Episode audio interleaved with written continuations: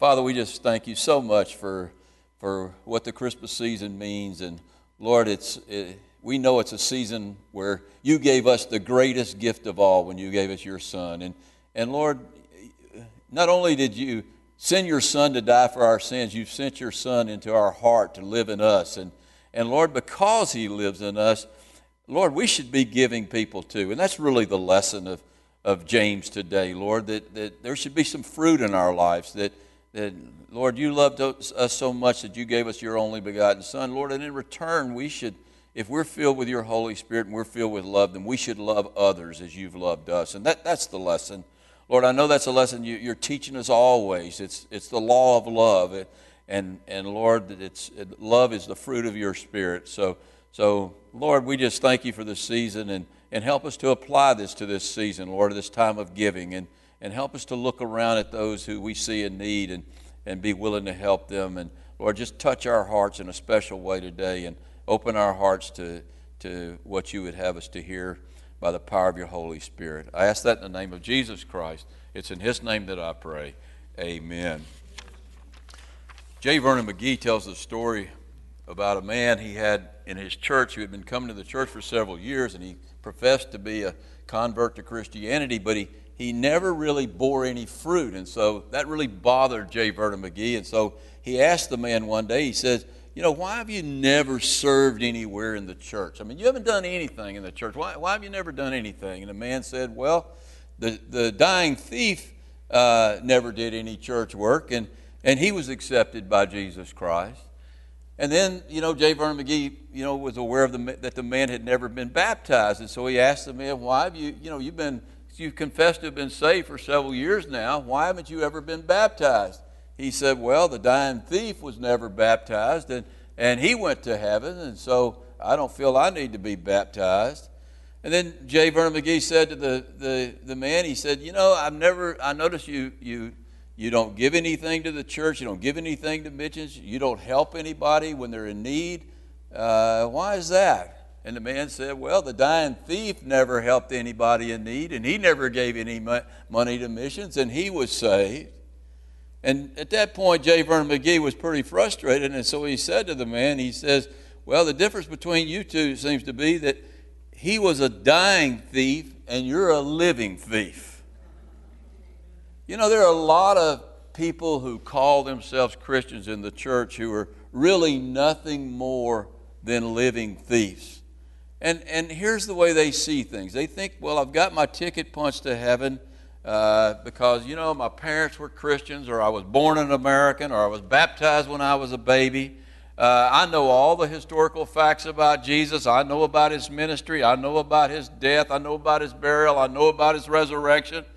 And uh, uh, they even go to church sometimes.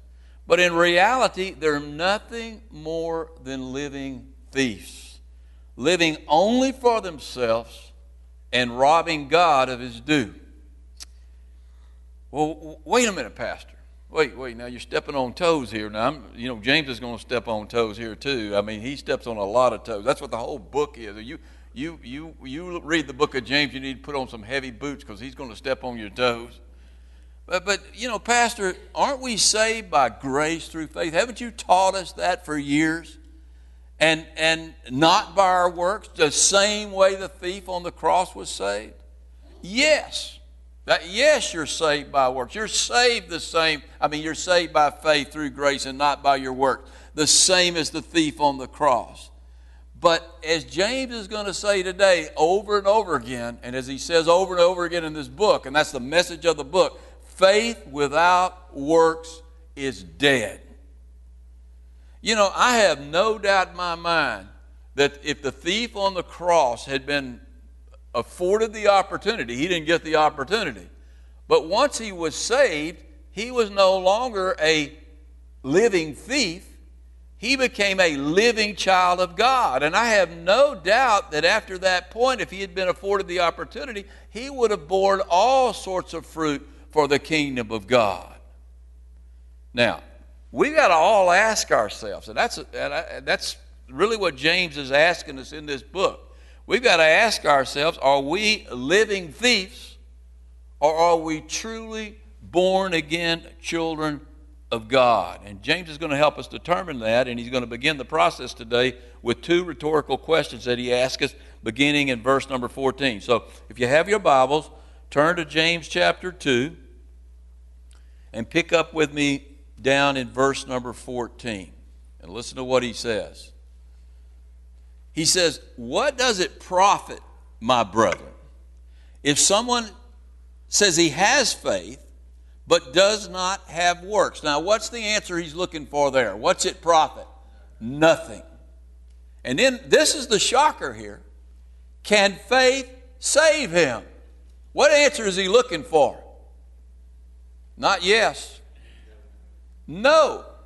Can faith save him? The answer is, to, for James, the answer is no. Now that seems to contradict what Paul says about salvation. Because Paul says we're saved by grace through faith alone. It's faith alone that saves us. Now, here's the other catch, or the other thing that, that really seems to contradict or be contradictory in the Bible. We've been studying the book of Hebrews for almost a year before we came into James, and the whole book is about what? It's about resting in Christ and ceasing your works for salvation. It's about ceasing work. In fact, if you continue to work for your salvation, then you're lost. And so James asks this rhetorical question. He says, Can faith save you? I mean, can your faith save you? Well, here's where the problem is. And, if you got the New King James, it's a, really a problem in translation. There's, a, there's one word missing there a very important word, and I don't know why the translators did this. It's a little Greek word, hey, and it means that. So, what should this verse read? Can that faith save you? Or as the NASB says, if you have an NASB, you got the right translation on this verse only. can, can, can that kind of faith save you? That's the question that James is asking. So, so his theology about salvation is no different from Paul's, but what he's saying is he's adamant that faith, real faith, produces works. Well, Paul's adamant about that too. I mean, go with me to, over to Galatians and listen, go over to, with me to Galatians chapter 5 for a minute. Back up a few books, five or six books. Go back to Galatians. And look down in verse number 5.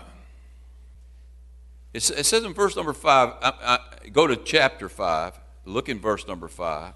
I'm sorry. And listen to what he says. He says, For we through the Spirit eagerly, eagerly wait for the hope of righteousness by what? By faith. By faith alone. Salvation is by faith alone. But now look at what he says in verse number 6. For in Christ Jesus, neither circumcision nor uncircumcision availeth anything. In other words, you're not saved by law. There's no, you're, you're never saved by law. You're saved by what? But faith.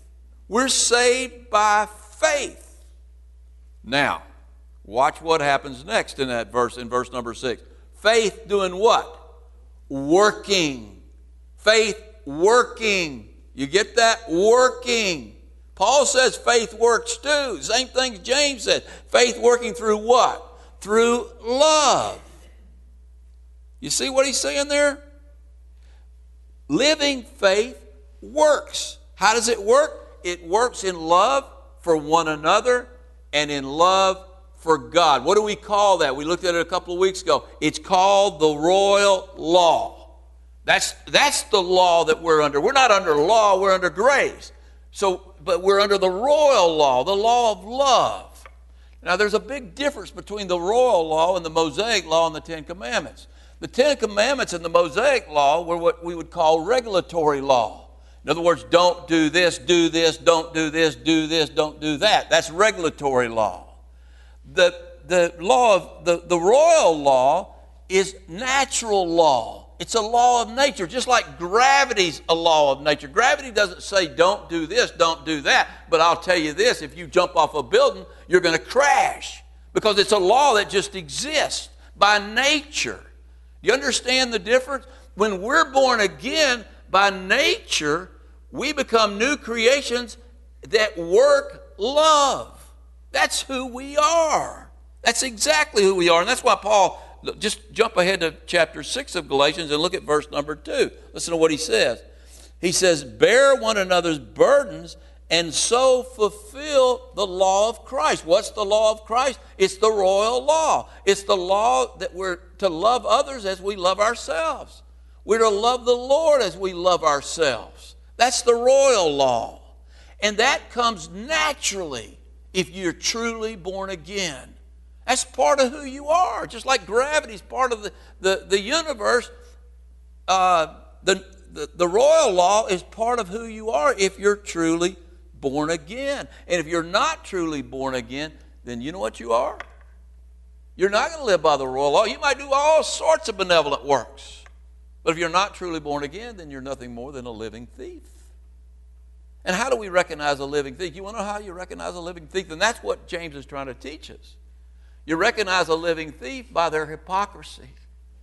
They act very religious, but deep down inside, they have no religion at all. And that's what he, that's what he looks, tells us next. Go with me back to James chapter 2. And listen to what he says there in verses 15 and 16. If a brother is, or sister is naked and destitute of daily food, and one of you says to them, Depart in peace, be warmed and be filled, brother. Be warmed and be filled, sister pass on that blessing. But you don't do anything to help them. You, you, don't, you don't give them the things which they need for their body. What does it profit? I mean, it's the same thing as, you know, we, here's what we're guilty of. Somebody tells us about their needs and all the needs that they've got, and you know what we're guilty of doing? Brother, I'll pray for you. Sister, I'll pray for you. You know, if we're not willing to be used by God to help them when they're telling us about their need, then what good do our prayers profit? Nothing. That's what James is saying right there. And notice who he, who he, who he applies this to to a brother or sister. In other words, our benevolence begins where? In helping one another within the church. That's why Paul says in Galatians chapter 6, verse 10, he says, Therefore, as we have opportunity, let us do good to all especially to those who are of the household of faith. You know what, guys and girls? One of the greatest blessings in life, if you're a born again believer, you know this. One of the greatest blessings in life is helping fellow believers, helping a brother and sister in Christ who's in need. That's a great blessing. I mean, uh, that's why Jesus says it's more blessed to give than to receive. I mean, you learn that. You know, I, I, Christmas is a great time to give. I believe it's a great time to give. And I, think we, you know, because of all the, the, the commercialism of, of Christ, Christmas, the way, the way it's, you know, transpired in our country, a lot of people want to throw the baby out with the bathwater. Christmas is a good thing. Giving's a good thing. And I don't know about you, but the older I get, the more I learn that it's much more blessed to give than it is to receive. It's a blessing to give. It's especially a blessing to give when you can help somebody in need. But with that said, let me give you a little bit of a disclaimer. We live in an entirely different society from the society Paul and James lived in. The society that they lived in, people took care of people. That's where you got your help. In the society we live in, the government takes care of the poor. I mean, I don't know, I'm not saying they do a good job of it, but they make it really hard for us to help other people. I mean, if they can't, if they can't eat, they give them food stamps. If they if they working and got money in the bank, they still give them food stamps. So, so I mean, it's, it, eh, eh, the government really has robbed the church of this great blessing. And you got to be careful. It makes it really hard to give. You know what I find when I see somebody who's not clothed and I see somebody who doesn't have food, you know what 99 out of 100 times what their problem is? They're, they, they've got some kind of addiction that's driving them down. And when you go to help them and you give them money, all you're doing is helping them with that addiction. And so it makes it really hard to, to give to people. You know, there are other people. There are other people who I know that, that waste their money, they spend their money in all sorts of irrational ways, and then they expect other people to, when they're in trouble to take care of their needs. And so that's the society we live in. And, I, and, and, and man, you know, I'm, I have, I look out for people that I can help. I want to help people. This church looks out for people we, we can help. We want to help people. We're here to help people if we're helping them. You don't help a drunk by giving him money. You don't help a drug addict by giving him money. You don't help a person who can't, who doesn't discipline themselves with good stewardship with their finances by always giving them money. So we're here to help anybody. If you know of anybody this Christmas season that has a need, we want to help them. But, you know, I wish things were different. I wish there were opportunities. And I pray for opportunities. And you should pray for opportunities where we can help those who are in need because that is such a blessing. But you want to be helping that person uh, and, and not hindering that person. Now, go with me to the next verse, verse number 17. He says in verse number 17, Thus also faith by itself, if it does not have works, is dead. Faith without works is dead. Now, James is going to say that again in verse number 20. That he's going to say it in 26. He really is saying it throughout the book because that's the theme of his book. And what, he, what he's saying is if our faith is only lip faith, if we only exercise our faith in words only, then our faith is not real and we're nothing more than living thieves. Then look at verse number 18. But someone will say, You have faith and I have works. Let me, let me reword that too, because that translation is not really good either. I mean, it, really in context, this is what it's saying. Someone will say to you, will say, You have faith, and another will say to you, I have works.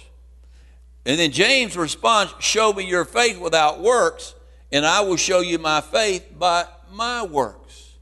In other words, there are three sorts of religious people. Three sorts of religious people. There's, first of all, those who believe that only faith matters. It doesn't matter what I do as long as I believe in Jesus Christ.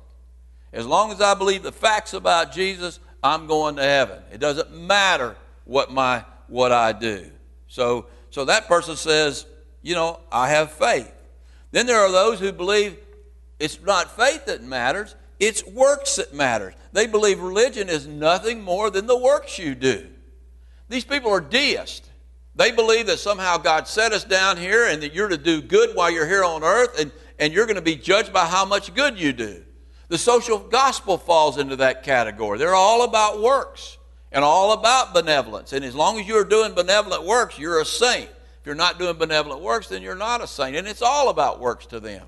James responds to both of those people with the right response which is the third category of religious people. And these are the true believers. And those people are the ones who say, Show me your faith without your works, and I will show you my faith uh, with my works. In other words, they believe that, and this is what you should believe, that real faith produces real works. And you can prove your faith by your works.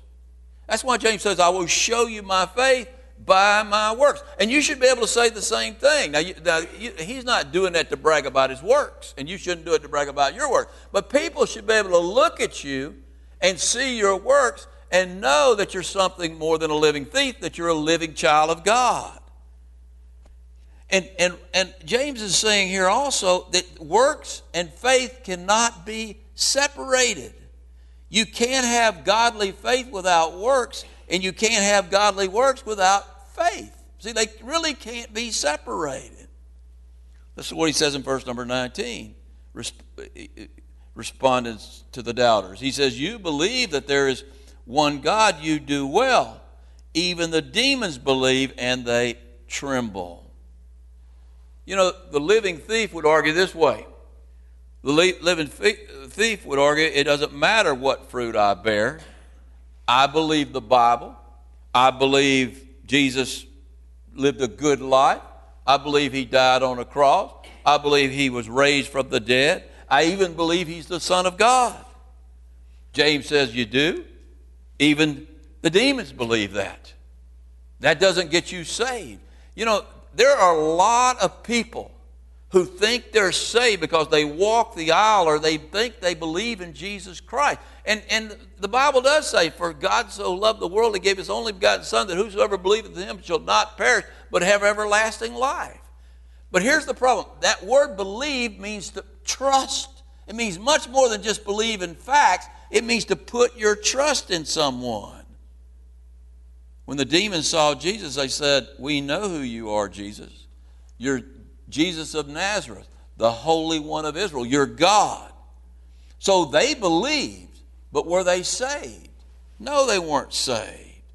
See, belief has to be where you take the facts and you apply those facts to your life and you put your trust in those facts. And then all of a sudden, you, your faith comes alive. You have living faith. I say, to, say this to you all the time, and I, and I believe most of you are, are, I'm not trying to and I'm not trying to scare you into thinking you're not saved. I believe most of you are saved. But you know that you're saved when you're saved because you know that your faith has, has transformed from just assenting to facts to a living faith and to a living relationship with Jesus Christ. You know that He's alive, and He's alive in you. You know that. Now, listen to what He says in verse number 20. He says, But do you want to know, O foolish man? that faith without works is dead. There he says it again, because living faith produces works. Then listen to what he says in verse number 21. He says, Was not Abraham, now this is going to seem to contradict Paul right here. Watch this. Was not Abraham our father justified by works? Whoa. James, what Bible are you reading? Was not Abraham, our father, justified works when he offered Isaac his son on the altar? You know, that definitely seems to contradict Paul. Because Paul uses Abraham as his main case that salvation is by faith. And actually, God said before the altar, long before the altar, He said Abraham believed and it was accounted to him for righteousness. He was made righteous by his belief. And it seems here that maybe James is, is getting off base a little bit. I mean, Paul says we're justified by faith alone and by the works of the flesh. He says in Galatians chapter 1, by the works of the, or Galatians chapter 2, rather, by the works of the flesh, no one will be justified. But here's the difference they're talking about two kinds of works here. They're talking about, there's, there's two kinds of works that Paul's referred to the works of the law, James is referred to the works of the royal law. There's a big difference right there. Okay, and so, so they're, right, they're really on, they, they, they're, they're saying the same thing. James is not saying that Abraham was saved by his works. He was saying that Abraham's faith was proved by his works. You know, the, really the difference between Paul and James is on the emphasis. Paul emphasized faith, faith that produced good works. James emphasizes good works but good works that are produced by real faith. So, really, they're saying the same thing. Their emphasis is just on a different thing. James is emphasizing works, and Paul, in his letters over and over again, emphasizes faith. Look at verse number 22, and you'll see how, you'll see how this comes together. Look at verse 22. He says, Do you see that faith was working together with his works, Abraham's works, and by works of faith was made perfect. Now, the word perfect is again maybe not the best translation there. It's, it's the word complete. Do you see that faith was working together uh, with his works, and by his works, his faith was made perfect for all to see? His faith was made complete. Years ago, I went to Las Vegas to go to an Indy style race. And the, in the few days before the race, they had the cars on display in, in, uh, at the convention center and in some of the casinos. They had these Indy cars on display, and I mean, they were the beautiful cars. And, and they had a sign in front of each car, and it would tell you how fast the car would go top in and how fast it would go zero to 60. And they advertised those cars to go, they were 600 horsepower uh, cars. Uh, they would go 250 miles per hour at 5,500 RPMs and zero to 60 in three seconds. They were advertised to be fast. Now, you could look at that car you could look at that sign and you could say, man, I wonder if that car is really as fast as it's advertised. Well, when you, we went to the race a few days later, we found out real quickly that they are as fast as they're advertised. Those cars move really, really fast. You know, we've been advertised to have a pretty strong engine in us, if you think about it. What does Paul say in Colossians chapter 1, verse 27? He says, Christ in you, your hope of glory. If you're truly a born again believer, you have God Almighty living in you. You can't get a stronger engine than that. Well, the question is does that engine really work? Well, the only way you're going to see if that engine really works is by the fruit that you bear. If you've got the powerful engine of Christ living in you, then you should be manifesting these works of love. I mean, here was Abraham. He was advertised to be the father of faith, the greatest man of faith ever.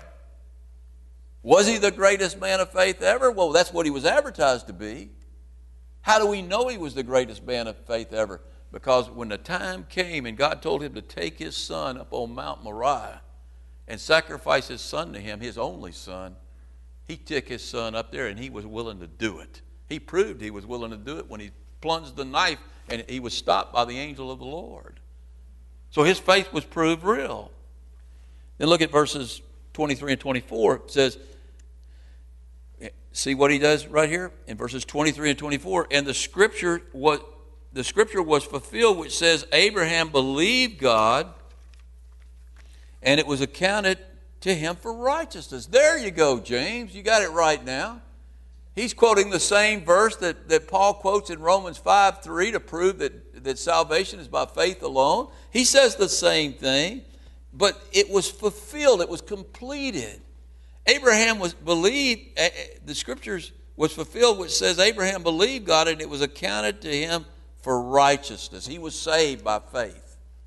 James is, James, James is saying, yeah, he was saved by faith. But here's the catch Abraham was much more than saved. Listen to what it says about Abraham. And he was called a friend of God. Whoa, there's one thing being saved, it's another thing to be called a friend of God. Man. Over in Second Chronicles, Jehoshaphat is praying to the Lord, and he's speaking of Israel as the descendants of Abraham. And he says, he calls them the descendants of Abraham, your friend forever. Abraham, your friend forever. What a great honor to be a friend of God. But Abraham, see, you don't become a friend of God by believing in facts. That's not how you become a friend of God. He wasn't justified as a friend of God. He was justified as a child of God. He was justified as, as saved. He was justified as righteous by his faith. But what made him a friend of God? He was justified as a friend by, of God by what he did for God, by the fact he was willing to offer Isaac up on Mount Moriah. Jesus says in John 15 13, Greater love hath no man than this, that he would lay down his life for his friend. You know, when Abraham took Isaac up that mountain, Isaac was his life. His whole life. It, it, I, I, know, no, I, I'm sure when God said, I want you to sacrifice your son Isaac, I'm sure Abraham said, Take me, don't take him. I have no doubt he said that. Any father worth his salt would say that. But he said, No, I want you to take your son. Because really, your whole life is that son. And I want your whole life to be me. Is it really me or is it your son? Are you willing to give that dream up, the one you waited for for 25 years? Are you willing to give that dream up for me? Prove to me you're my friend. And the engine in him was working. It was Christ in him, his hope of glory. And he went up that mountain and he was willing to make that sacrifice. And he proved that he was a friend of God. He uses another example before he finishes up in verse number 25. He says, Likewise, was not Rahab, the harlot, also justified by works when she received the messengers and sent them out another way? You remember when you remember when jo- Joshua sent the spies to Jericho and somehow they ended up at a prostitute's house. Now, I, I don't want to get into one day I want to write a book about it, get you to write a book about that, but that's quite a story. But anyway, that's where they end up. And they get there, and, and you remember what she said. Flip back to Joshua. The, it's like the sixth book in the Bible. From Genesis, go over to Joshua. You remember what she said? In chapter 2,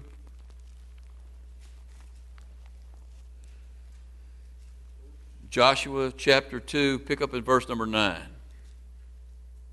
And she said to the man, Listen to what she says. It's amazing. I know that the Lord has given you the land, that the terror of you has fallen on us. We talk about the people of Jericho. And that all the inhabitants of the land are faint hearted because of you. For we have heard how the Lord dried up the water of the Red Sea for you when you came out of Egypt. In other words, the word of the Exodus had spread all the way into Canaan. And they had seen these people wandering around for 40 years south of them, and they wondered when they were going to finally come up there and grab that land. And what you did for the kings of the what you did to the kings of the Amorites, how you defeated them and were on the other side of the Jordan, Sihon and Og, whom you utterly destroyed. And as soon as we heard these things, our hearts melted. Why did their hearts melt? Because they knew who was next, that they were next.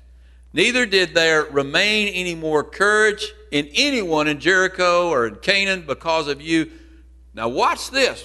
Listen to what she says. For the Jehovah your God, He is God in heaven, above and on earth beneath. Your God is the King of kings, He's the Lord of lords. You catch that? In other words, I have faith in your God, Jehovah. I've put my faith in your God, Jehovah. Here's the difference between Rahab and the rest of the people in Jericho. They all knew about Jehovah. Look, it says, Our hearts melted. That means everybody in Canaan's heart melted. I mean, their hearts were melting out of fear. But this woman was different because she didn't just believe the facts, she took those facts and put her faith in those facts. She knew that this had to be true because here are two million people wandering around the desert. They didn't, how did they get there? They had to cross the Red Sea. And so she believed in Jehovah God. And she became a believer and, and uh, had real faith. Now, how do we know she had real faith? We, James tells us, how do we know she had real faith? Because she saved the spies. She saved the Jewish spies. And not only that, remember when, when they come to destroy Jericho, she has this scarlet thread. I Wonder why it's a scarlet thread. I'm not going to get into that today. Hanging out her window. Later, she became such a Jew that she married this man named Salmon. I have no doubt, again, if you want to write this book, no doubt Salmon was one of the two spies. The first time he saw her, he fell in love with her. He fell in love with her, and later on they had a child, and they had a child, and you know what his name was? His name was Boaz. And Boaz met this other Gentile named Ruth. And they had a child. And that child's name was Obed. And Obed had a child, and his name was Jesse. And Jesse had a child, and his name was David, the king. And if you go over to Matthew chapter 1 and you look down in verse number 5, you know who you see right there glaring on that page? Not Rahab, the living harlot. Rahab, the living child of God. You think maybe she had real faith? You better believe she had real faith. And then James sums it all up, going back to James with one verse, and we're done.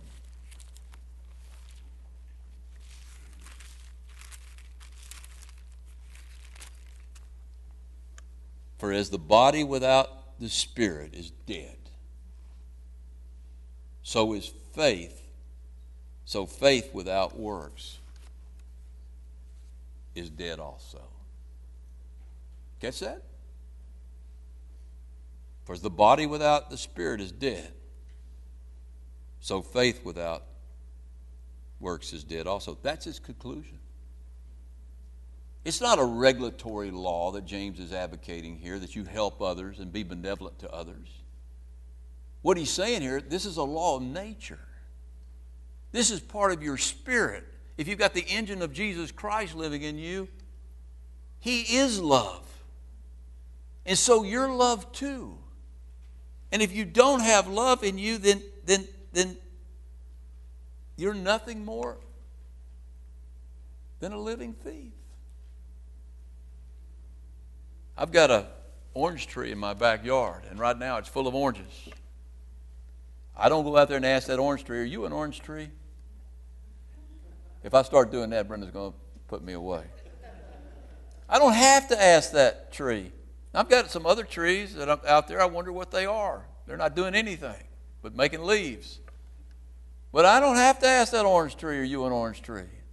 I know that orange tree is an orange tree because it's full of oranges. I don't have to dig it up and look at the roots and say, Do you have the roots of an orange tree? You don't have to dig it up. You know it's an orange tree because it's bearing oranges. What kind of soul do you have? I mean, are you a living thief? Or are you a living child of God?